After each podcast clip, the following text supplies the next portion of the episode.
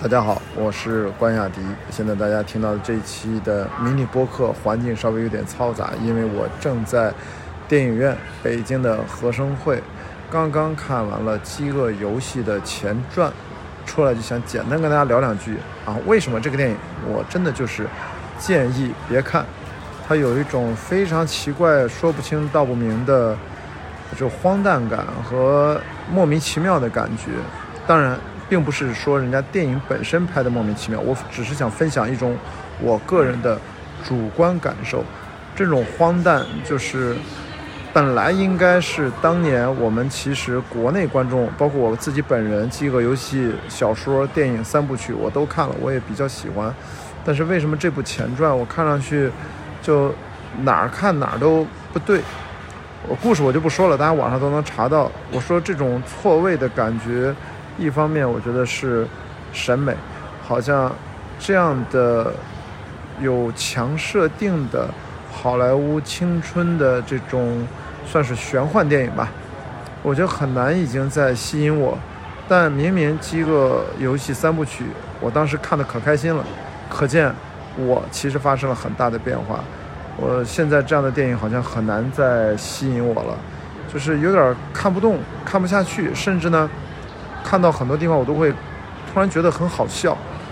当然，这个电影里面的确有点怪。这个女主人公她，她有个功能，就是她唱歌特别好。大家都知道这个贡品嘛，这个女孩来自第十二区，她经常会关键的时候，她会突然唱歌，所以你搞不懂，甚至有时候我会怀疑这是一个音乐剧电影吗？显然不是啊，她就中间会唱几次，就搞得挺奇怪的。那么它主线讲的是男主人公。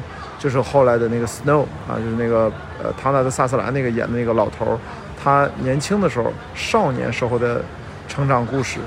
那我自己其实跟那三部曲的关联呢，我也看不出有什么直接其他的观众的情感连接，是一个完全独立的故事。另外呢，美术啊，各方面动作设计啊，呃，饥饿游戏最重要的看的是一些机关，对吧？就是会出现各种机关会让你死啊什么。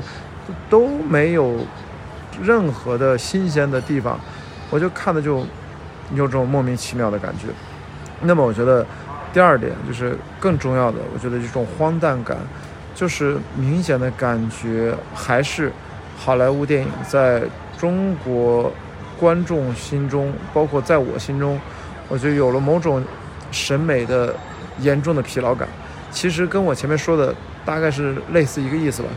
就是看到这种电影，我我我接下来可能再去看看《海王二》，是不是还会有这种感觉？我猜也会有，就明显的感觉到这是一个呃审美疲劳，是一个表面的问题。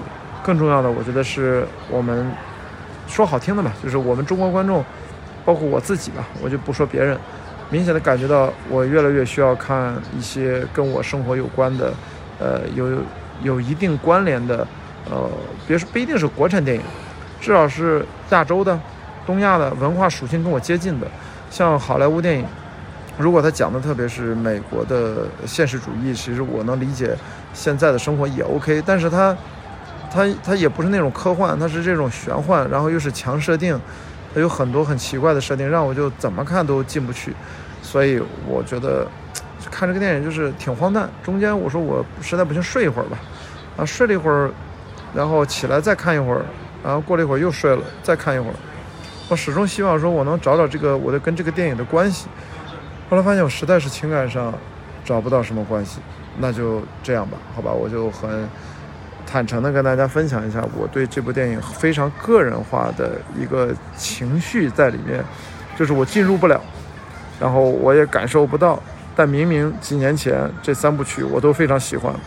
这到底中间发生了什么？我刚才只是很粗糙的，呃，说了几点可能的原因啊，文化隔阂也好，审美疲劳也好，还有这个电影本身质量也好，那到底怎么样？还是大家自己去影院看吧。好，那我今天这期啊，迷你播客终于又更新了，因为前面两周我封闭拍一个综艺节目的呃真人秀，然后手机都是不能用的。所以停更了一段时间，给大家说声抱歉，好吗？今天呢会连续多更几期，我会在电影院里面连续看四五部电影。我们下一期节目再聊，拜拜。